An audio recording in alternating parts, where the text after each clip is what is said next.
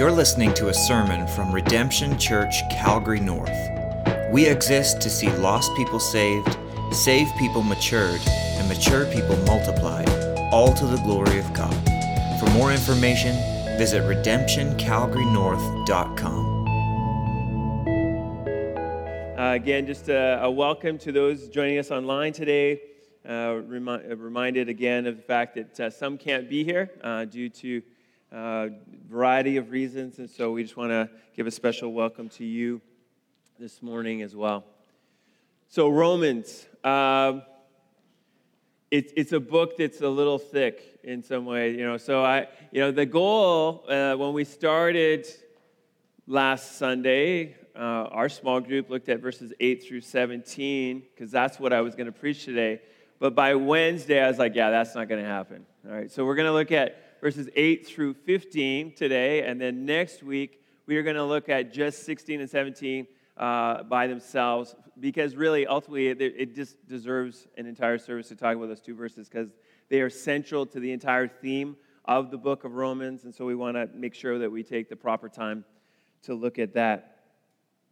As you look at verses 8 through 15, though, we see uh, Paul's affection for these Roman believers. Uh, we see that that what unites them is their faith. And as he looks, as we're going to look at these verses 8 through 15 this morning, we're going to, we're going to see that even though he never really, you know, there, there's a chance that he met a few of these people, but for the most part, he did not know them. They were complete strangers, and yet he loved them. What, what was it that, that he loved about them? And, and ultimately, it comes down to the fact that they were brothers and sisters in Christ. And so automatically, he loved them and that their faith was what they what united them. And i think that's just really important to remember this morning that it is our faith that unites us. Uh, lifeway did a survey uh, just a couple months ago and asking pastors what's your number one concern right now in the life of your church? And what came out as the number one concern was unity within the body of christ. That was their number one concern going in july in the midst of this pandemic, that was their number one concern was unity. 27% said that was the number one concern for them. Two months earlier, it was at 8%. So you can see how, like, in, in a short time, there's just like, wait a minute, there's just so many things that could divide us. I'm really concerned about that. I mean, just think about these trigger words right now, right? I don't, I'm not going to ask you what you think about them, okay? I'm just going to say the words masks, government, the organization Black Lives Matter, Donald Trump, environment.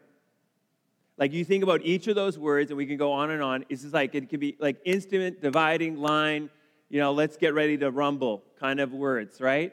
And and and yet, as believers in the Lord Jesus Christ, we can have different opinions on these items and still love one another. Do we hear that? Still love one another and be united by our faith. That's what should bind us together so that no matter what we believe on these things, we do life together. We respect one another and we do life together. And that's, that's what we're going to be reminded of as we look at the text this morning. And, and I think it's just a timely uh, message for us in the midst of these crazy days that we live in. But before we get into it, let me just pray for us, and then we're going we're going to dive into these verses. Lord God, we thank you so much for this time together this morning. God, it is such a precious gift, this gathering together. And Lord, in these days, we do not take it for granted. Lord, we pray today that your name would be lifted high. That this beautiful thing that we share as the body of Christ would, would just be uh, something that as we leave here this morning, we're so thankful for. That we're reminded of the precious gift that we have in the body of Christ. Lord, I'm so thankful that you know every heart here this morning. You know exactly what they need to hear. God, I pray that as we get our eyes off of all the things that could divide us, like as we get our eyes off of the things of this world and get our eyes onto Jesus Christ, that, Lord, you would remind us of our unity in you.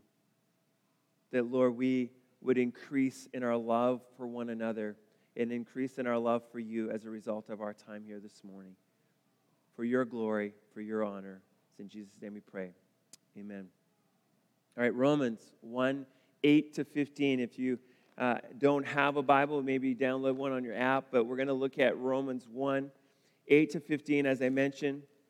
I'm just going to read it for us, and we're going to see this, this theme of faith over and over again mentioned as we go through these verses, and the key, and it's key in keeping us unified. So, Romans 1 8 to 15 just if you weren't here last weekend, just to kind of give us the context, Paul has introduced himself. This is who I am. Uh, very succinct in verse 1. Then he's in verses 2 to 4 has said, This is who Jesus Christ is. And then in 5 through 7, this is who you are as a result of the gospel of the Lord Jesus Christ. And now he says this First, I thank my God through Jesus Christ for all of you, because your faith is proclaimed in all the world. For God is my witness, whom I serve with my spirit in the gospel of his Son, that without ceasing I mention you always in my prayers, asking that somehow, by God's will, I may now at last succeed in coming to you. For I long to see you, that I may impart to you some spiritual gift to strengthen you. That is, that we may be mutually encouraged by each other's faith, both yours and mine.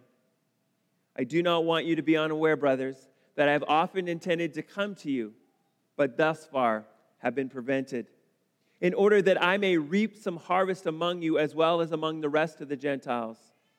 I am under obligation both to Greeks and to barbarians, both to the wise and to the foolish. So I'm eager to preach the gospel to you also who are in Rome.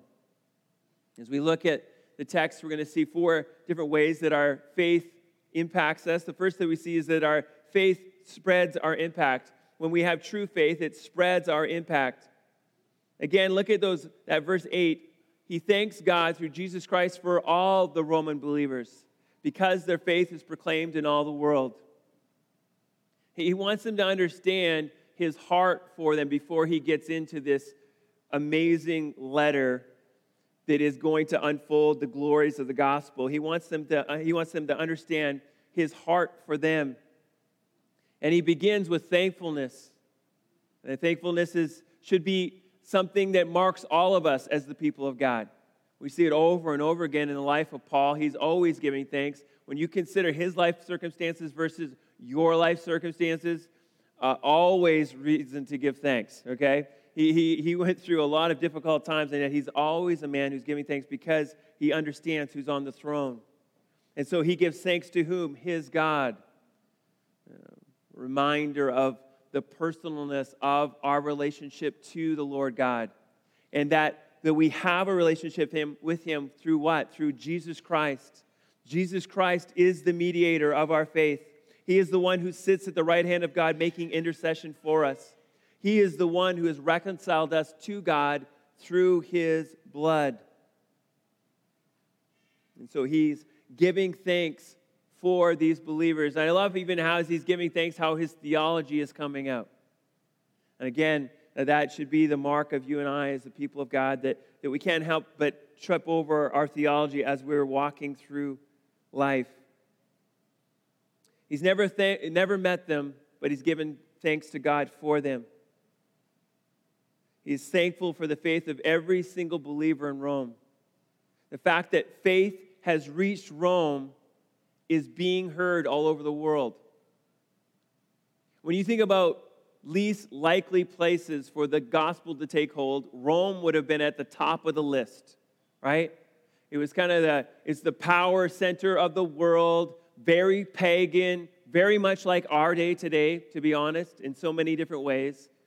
And yet the gospel has reached there without Peter, without Paul.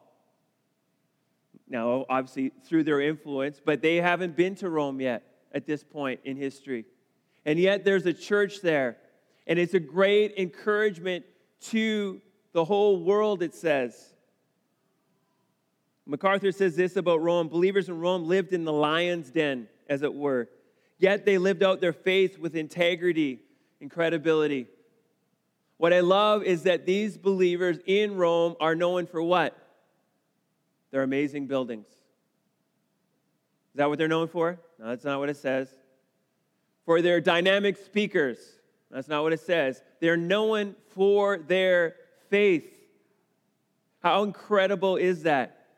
Uh, what, what, what would we give to have that said about us? We don't know a whole lot about those people, but we know that they have this incredible faith. The Apostle Paul, to commend them in this way, we know that their faith had to be genuine. He's already affirmed that they belong to Jesus Christ, that they are saints. It was the kind of faith that impacted their lives. Not kind of, kind of faith that was just lip service only, but the kind of faith that impacts lives, that changes lives, as James says, that there's fruit in their lives. Their, their works are evident to those around them. They've placed their faith in Jesus Christ, and this faith now is being heard about around the world. And for another religion to pop up in Jerusalem wouldn't have been a big deal. Like, okay, another one, right? Still today, kind of the epicenter of faith. But for Rome, this was a big deal. Today, as brothers and sisters in Christ, we are encouraged by believers in China in the same kind of light. We're, when we hear that they're standing firm despite their persecution, we are encouraged in our faith, knowing that they stand firm against great odds. What is said about the church in Canada? What are we known for? What about the church in Alberta, in Calgary? What about our church? What are we known for? My prayer is that we would be known by our faith. Our faith in the Lord Jesus Christ, a faith that changes lives. My prayer would be that our impact would spread, not just here in Northwest Calgary, but across the city and around the world. And so, genuine faith spreads. We're going to talk more about that as we continue on. Second thing that we see here is that there's the faith that seals our affections. It changes our loves when we come to true faith in the Lord Jesus Christ. Verse 9 says, For God is my witness, whom I serve with my spirit in the gospel of, of his Son that without ceasing I mention you always in my prayers, asking that somehow by God's will I may now at last succeed in coming to you. Paul once again focuses on the Lord God. He says that God is his witness. He's not met these people, so he's like, listen, I know you haven't seen me day in and day out, but the Lord God has, and he could tell you that I continue to pray for you. He's, he says that he, he, he prays without ceasing always in his prayers. It's just this constant prayer that he has for the believers. A bunch of people he has not yet met. It's convicting when you think about that. Like maybe we pray for one another here, maybe, because we know each other and there's like this, this personal aspect to it and we, we feel invested in it and we, we, we pray for one another, but what about the church down the road? Do we pray for them? For the church in the city? Do we, do we pray that God would, would encourage and strengthen the believers, that, that God would raise up godly leaders to feed his sheep, that his, strength, his church would be strengthened, that his church would be added to continually through the conversion of, of, of those who are lost? Do we pray for them? Do we, do we pray for the brothers and sisters in places like China or Iran where, where it's very difficult to live out your faith? Like that's the model we see here in Paul. He, he, he, he is praying for them. Why? Because he loves them. Not because he knows them, but because of who they are in Christ. They are brothers and sisters. And so may that bring conviction to our own lives to, to say, Lord, I want to pray. I want to pray that your church would be strengthened because I love the brothers and sisters in Christ. I want to see your name glorified and honored. We see his affections for the people of God. We also see his affections for the Lord God. You notice there was that little parenthetical comment where he says, Whom I serve with my spirit in the gospel of his Son. Whom I serve, God, who I serve with my spirit in the gospel of his Son. A few questions that we need to answer as we interpret what is he saying here. First, there's the word latreo, which in your Bibles, perhaps, if you have an ESV today, was translated, I serve. But this word can also mean to worship a deity or conceived as serving a deity. The same word is used in Philippians 3 3. In Philippians 3 3, it's translated this like this For we are the circumcision who worship, same word, by the Spirit of God and glory in Christ Jesus and put no confidence in the flesh. In other words, worship is serving, and serving is worship as the people of God. At least that's how it should be. As you go through the scriptures, in the Old Testament, there's plenty of examples. God does not want just outward obedience, right? Going to the temple, doing the sacrifices. Aren't you pleased, God? No, I'm not pleased. Why? Because your hearts are far from me. And so when we serve, it ought to be out of worship to Him. There's lots of different reasons people serve, not always good reasons. Some people serve so that others will think well of us, right? Yeah, I kind of needed to lift up my street cred, and so I, you know, I joined a church and I served there, and now people think I'm a good person. Some people serve because they think that by doing so, they're going to get into heaven. Some of us, if we're being honest, serve because, well, we have to. And we're kind of on a little bit of a grumbling under, under it all. But it ought not to be that way. Last week we focused on the needs in the church here and said, hey, there's some, there's some opportunities to serve, and, and, and, and, and so we've highlighted that. But I want to pray for you. I want to encourage you as you serve this year, do not do so out of obligation or, or, or this feeling like, oh, okay, like I just get off my back, kind of, but like serve out of worship to the King of Kings and Lord of Lords.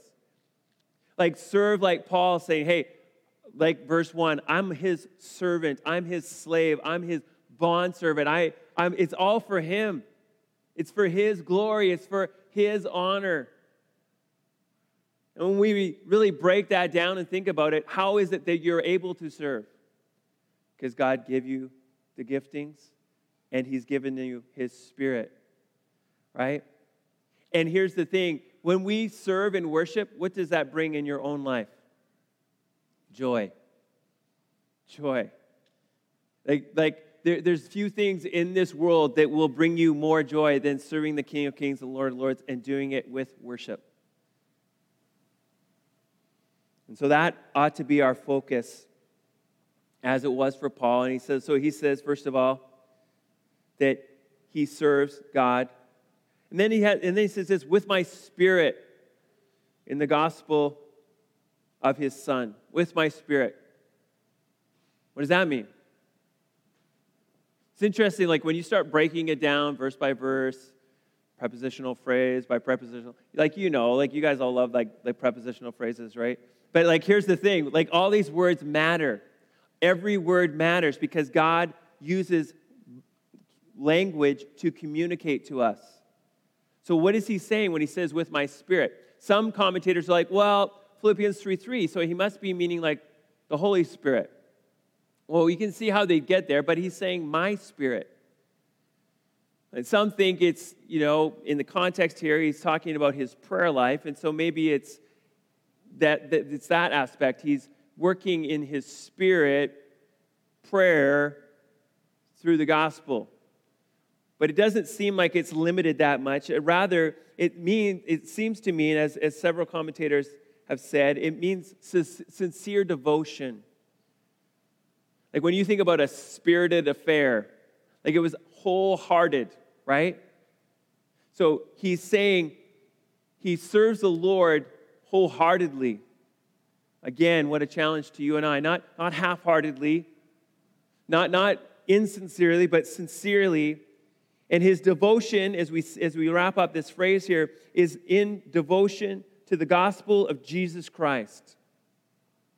So, in that context, as, as one who worships the Lord God it, it, with his whole heart in the gospel of Jesus Christ, this is what he does.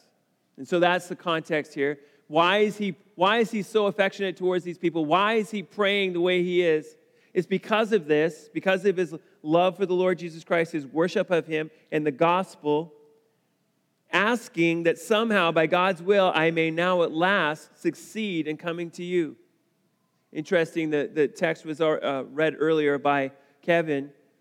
He had the same heart for the church in Thessalonica. He wanted, he longed to come to them. This word for asking, deomai, is to ask with urgency, with the implication of presumed need. It's to plead or to beg.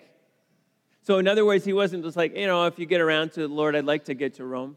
Like, he really, really wants to get there. That's what he's trying to get across them. Like, I, like the question might, might be the apostle to the Gentiles has yet to get to the epicenter of the Gentiles, right? It doesn't seem to make sense here. So he's explaining look, I've wanted to come, and I've been praying that by God's will I may now at last succeed in coming to you.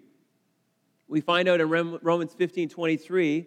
Let me read that for you. It says, But now, since I no longer have any room for work in these regions, and since I have longed for many years to come to you, in other words, it wasn't just like, you know what? I, I, I want to go to Rome. I just thought of it. Now I'm going to go. For years, he's longed to come, and, and now he believes that God is opening the door. I like how he says that they're asking that somehow, by God's will, I may come to you. Well, being on this side of history, we understand how that somehow came about. How did he get there? in, in chains, right? In chains, he arrives in Rome. You and I, in our prayer life, sometimes we're like, here's the way I want to get there, okay? No problems, right? And, and, uh, and no sacrifices. Can we just have that? That would be great. But Paul says, by God's will, God, your will be done. And in fact, as you look through the book of Acts, he knows he's going to be arrested in Jerusalem. Everyone's weeping. Don't go to Jerusalem. the Spirit of God is telling us that you will be imprisoned if you go there. And he's like, Are you kidding me, you guys? Stop crying. Like, I would not only go and, and, and be put in prison, I would go and die for Christ. So stop crying. We're, get, we're staying on mission here, right? And he gets to Rome, and the Holy Spirit, as the, as the Holy Spirit, Spirit had revealed, he is arrested and then gets to Rome through being in chains. But he did get there, and he did have a great impact for the kingdom as he came to Rome. So instructive for you and I. Paul, in these couple of verses, shows his love for the Lord God that he loved him with all his heart, soul, mind, and strength. He served him with worship. He wants his will to be done in his life, not his will. Paul, as he says elsewhere, is now dead. His affections are now dead. He lives for Christ and for Christ alone. And for the people of God. And he longs to see them. Which brings us to the next thing he says. He longs to see them because he, we want to see, he wants to see the faith that strengthens the body. The faith that strengthens our body, not like this body, right? Like for sure it needs help, but not that, right? But our body together, the body of, the, of Jesus Christ. He wants to come and see them. He says in verse 11, For I long to see you that I may impart to you some spiritual gift to strengthen you. That is, that we may be mutually encouraged by each other's faith both yours and mine. I just, I want to come see you guys so bad. Like, I, I, I've never met the majority of you, but I want to come see you, that I may impart to you some spiritual gift to strengthen you. So the question is what is the spiritual gift? Is it something we'd see in 1 Corinthians 12 or Romans 12? Is that, is that what he's talking about here?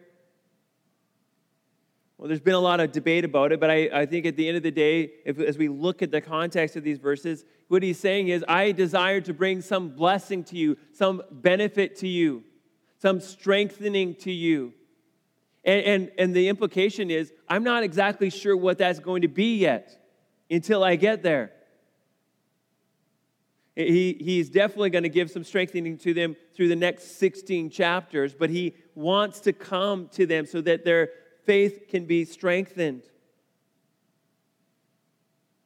I love how it's just like this side note. I want to come and, and, and give you this, some spiritual gift to strengthen you. Oh, and by the way, that is, that we may be mutually encouraged by each other's faith, both yours and mine. Can you relate to what Paul is saying here? That, that that when you gather together with other believers, there's this mutual strengthening of one another. Like your faith strengthens mine and, and my faith strengthens yours. Has that been your experience? As I look back on my life, that I mean that's been my experience. Like some of the sweetest times of my life have been here, gathering together with the saints and, and hearing about what the Lord God is doing in your life. And, and, and then encouraging you and spurring you on with my faith and back and forth. And it doesn't matter how long you've been in the faith for me to be encouraged, right? I mean, believers who've been around for a while, right? Like, is your faith not strengthened when that person gets into the baptismal tank and says, I was lost, but now I'm found, right? And, and, and then they're just, it's like, there's this, like, okay, like, God is still saving people. My faith has been greatly strengthened by meeting this new believer in the Lord Jesus Christ. And so it goes. So that new believer, it spurs us on, and then that mature believer is able to pour into that person's life. Like, what a benefit we have in this. You can't do this through live stream. We need one another. And I'm concerned about our brothers and sisters who are in these situations eh, that they can't gather right now. So, text, phone, whatever you need to do, strengthen the body of believers in any way that you can. We need each other's faith. When we isolate ourselves, it's, it's damaging over and over again. As I think about being mutually encouraged by each other's faith, I've also had this awesome privilege over the last 30 years to go overseas as well and to meet people in cultures where I don't know the language. They don't know my language. We have a translator between us. And they're in the faith. And I'll tell you that the way that my faith has been strengthened in those places to see that God is not just building his church in Canada, not just building his church in North America, but all over the world. It is so encouraging. When you're up on a mountain in Nepal and you see these people coming from who knows where, walking for how who knows how long to get to a church so that they can worship together and be mutually encouraged by each other's faith. When you come on Sunday morning, is that your mindset? I can't wait to strengthen the brothers and sisters in Christ. I can't wait for my faith to be strengthened. And it's a both and. Being on the mission field, sadly, I've heard of some people thinking it's only one way, right? We're going to come in there. Those, those people overseas, they don't really know how the church is to operate. I'm going to come in there and, and I'm going to strengthen them all. Right? Well, that usually doesn't go really well. and they have a very short time overseas and they come home. It's a mutual thing. We have so much to learn from one another. God has gifted us so uniquely. And so let us spur one another on, as Paul is saying, I can't wait to get together. I can't wait to see you guys. I long to see you. By God's will, I'm hoping to see you soon. MacArthur says this Paul, the greatest theologian who ever lived, was also one of the most humble men of all. He was blessed beyond measure, yet he had no spiritual pride or intellectual arrogance because he had not attained spiritual perfection but genuinely pursued it. He was eager to be spiritually helped by all believers in the Roman church, young as well as old, mature as well as immature. We're not in heaven yet. I think that's pretty clear, right? And we still have ways to grow. And the, one of the amazing ways that God does that is by each other's faith and how we can mutually strengthen one another. So we, we've seen that our faith unites us, it spreads our impact, it seals our affections, it strengthens our bodies. And then lastly, it summons our souls. It summons our souls. We see this in verses 13 to 15. Again, he wants them to understand I do not want you to be unaware, brothers, that I have often intended to come to you. As Romans 15 reminded us, for years now, I have intended to come to you, but thus far have been prevented. Most likely because of the work that he has been doing as a missionary. Other times in, in Scripture, we've seen that Paul was like, I tried to get there, but Satan didn't let me get there. In this particular case, it seems like he's just been so busy in Asia strengthening the church there that he has not been allowed yet to go over there. But there's this sense, as we've seen in Romans 15, where that work is coming to a close and he longs to come to them and believes that the time is now. But he wants to get there. Why? In order that I may reap some harvest among you as well as among the rest of the Gentiles. He wants to reap a harvest. He wants to, to, to gather some fruit this reminds us of what it says in Philippians 1 22 to 26. Again, I always just encourage you guys to write these verses down, looking them up for yourself later. But Philippians 1 22 to 26. Paul says this If I am to live in the flesh, that means fruitful labor for me. Yet which I shall choose, I cannot tell. I am hard pressed between the two. My desire is to depart and be with Christ, for that is far better but to remain in the flesh is more necessary on your account. Convinced of this, I know that I will remain and continue with you all for your progress and joy in the faith, so that in me you may have ample cause to glory in Christ Jesus because of my coming to you again. In the same way that he longed to get to the church in Philippi and to strengthen them, so too he's saying the same here. I want to come. I want to see you strengthened. I want to come and I want to see some people get saved in Rome. He, he desires, you know, with Paul's coming, he's given the gospel. And, and, and, the implications as we think about this word gospel, and I think this is really key for us to understand as we go through this entire book. The gospel doesn't just get you in the door, the gospel is for your salvation. When you first come to faith in Christ, your sanctification, and ultimately your glorification. It's all about the gospel. It's all centered in the Lord Jesus Christ and what he's done on the cross on your, your and my behalf. That's always the thing. It's not like, okay, well, we had the gospel, now we're moving on to other things now.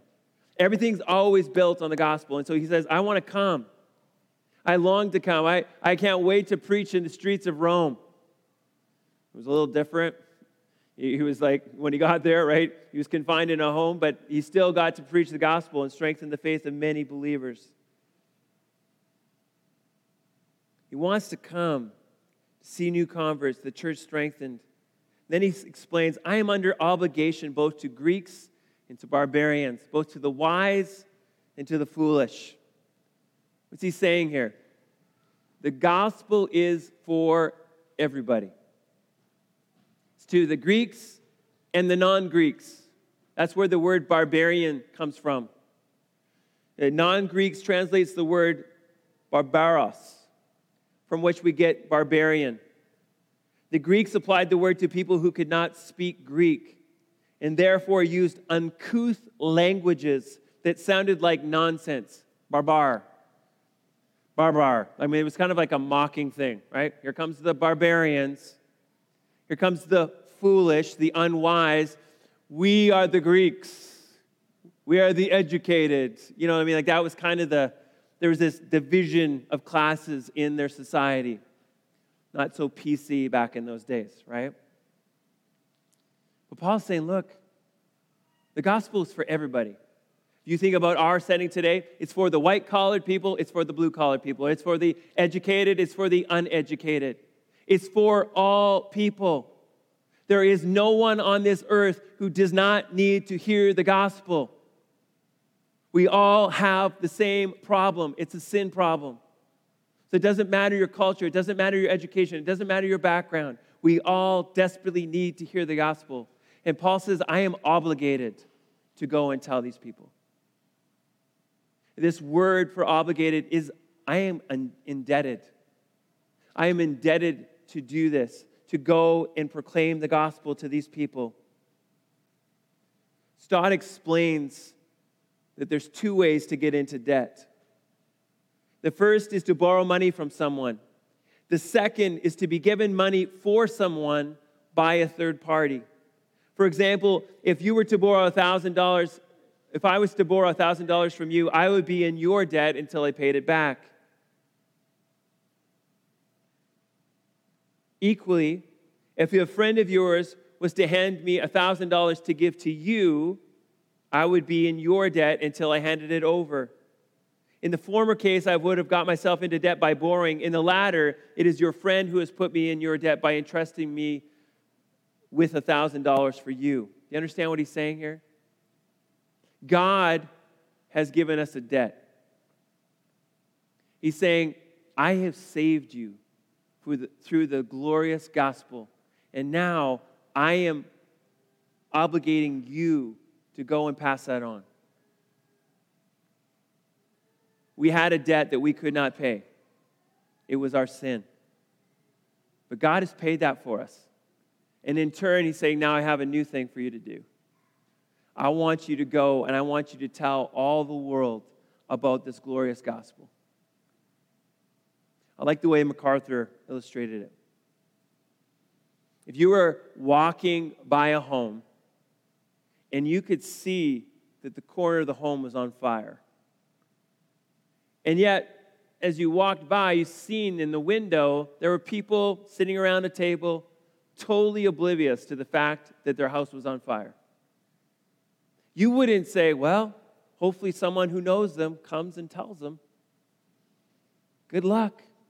Now, you wouldn't do that, right? What would you do? You'd be like, man, if somebody doesn't tell them, they could, their lives could be in danger. I need to run and tell them that their house is on fire. In the same way, that's what's going on spiritually. Judgment is coming. And the judge will bring judgment. And we know the scriptures teach that my sin demands a, an eternal punishment because I've sinned against the eternal God. So, everyone who has not placed their hope in the Lord Jesus Christ will spend eternity in hell. It's the way it is. It's reality. And so as I go about my day, I can't continually be thinking, well, I hope someone else goes and tells that person. Like when we pray, do, are we like Paul? Like, I'm praying that I can come and strengthen you. When you pray for the, your unsaved friends and family and those around you, do you say, God, use me? Lord, I want to I want to be able to tell these people about your good news. Give me boldness, give me strength, Lord God. Give me opportunity. I want to do it for your name's sake, for your glory's sake. I'm not going to leave it to chance.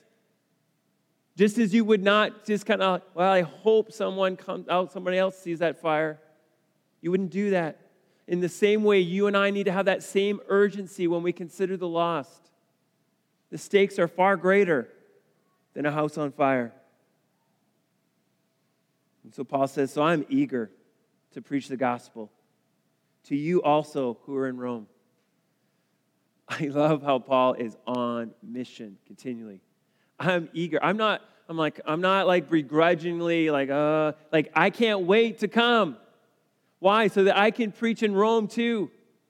He's just been all over half the world doing it, but he can't wait to get to the next place to be able to proclaim the gospel. May that be our heart as well. When you think about that first few hundred years of the church, that's some pretty great guys at the beginning, right? Paul, Peter, John. God used them to, to be the foundation of the church under the lordship of the Lord Jesus Christ. But then there's not a whole lot after that. We're not, we're not, you know, who was the next Peter? Who was the next Paul? What happened was this. And we've seen it even in their day. Individual believers took the responsibility seriously that they were to go and tell others. Schaff says this while there were no professional missionaries devoting their whole life to this specific work, every congregation was a missionary society. Every Christian believer, a missionary, inflamed by the love of Christ to convert his fellow man. Every Christian told his neighbor, the laborer his fellow laborer, the slave to his fellow slave, the servant to his master and mistress, the story of his conversion, as a mariner tells the story of the rescue from shipwreck. Over and over and over again, can I tell you the good news of the Lord Jesus Christ? Can I tell you what he's done in my life and what he wants to do in your life? This is our joy as the people of God. It's the faith that summoned us to faith in the Lord Jesus Christ, and it's the faith that compels us to go and tell others about the Lord Jesus Christ. What a faith we share. A faith that spreads our impact, a faith that seals our affections. We don't love what we used to love, a faith that strengthens our body, and a faith that summons our souls. May the Lord make us known for a faith like this.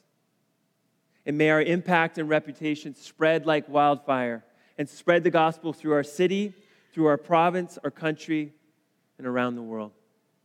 Let me pray for us. Lord God, we are so thankful for this time together this morning. Lord, thank you for reminding us of these precious truths. Many of us here this morning know these things, but sometimes we forget. Sometimes we lose focus. And so, God, we're praying. Would you strengthen our faith? Lord, would you make us known by our faith? Lord, may your love be evident amongst us. May our desire be to see one another strengthened in the things of you, God. May our desire to, to see your kingdom come, your will be done on this earth as it is in heaven, as we go out and proclaim the glorious good news. God, as I think about even just our small church, the impact that could, it could be used for to, to see your glory brought through all this city, throughout the land, Lord God, throughout the world. Lord, if we would just be committed to this task of sharing the good news. God, give us boldness, give us faith, give us urgency to share the good news. And Lord, may we see many, many people come to faith in you. May we see what Paul's seen a church strengthened and a church expanded as the gospel went forth. It's your name we pray. Amen. Stand and sing. Thanks for listening to this sermon from Redemption Church, Calgary North. For more information about our church, visit redemptioncalgarynorth.com.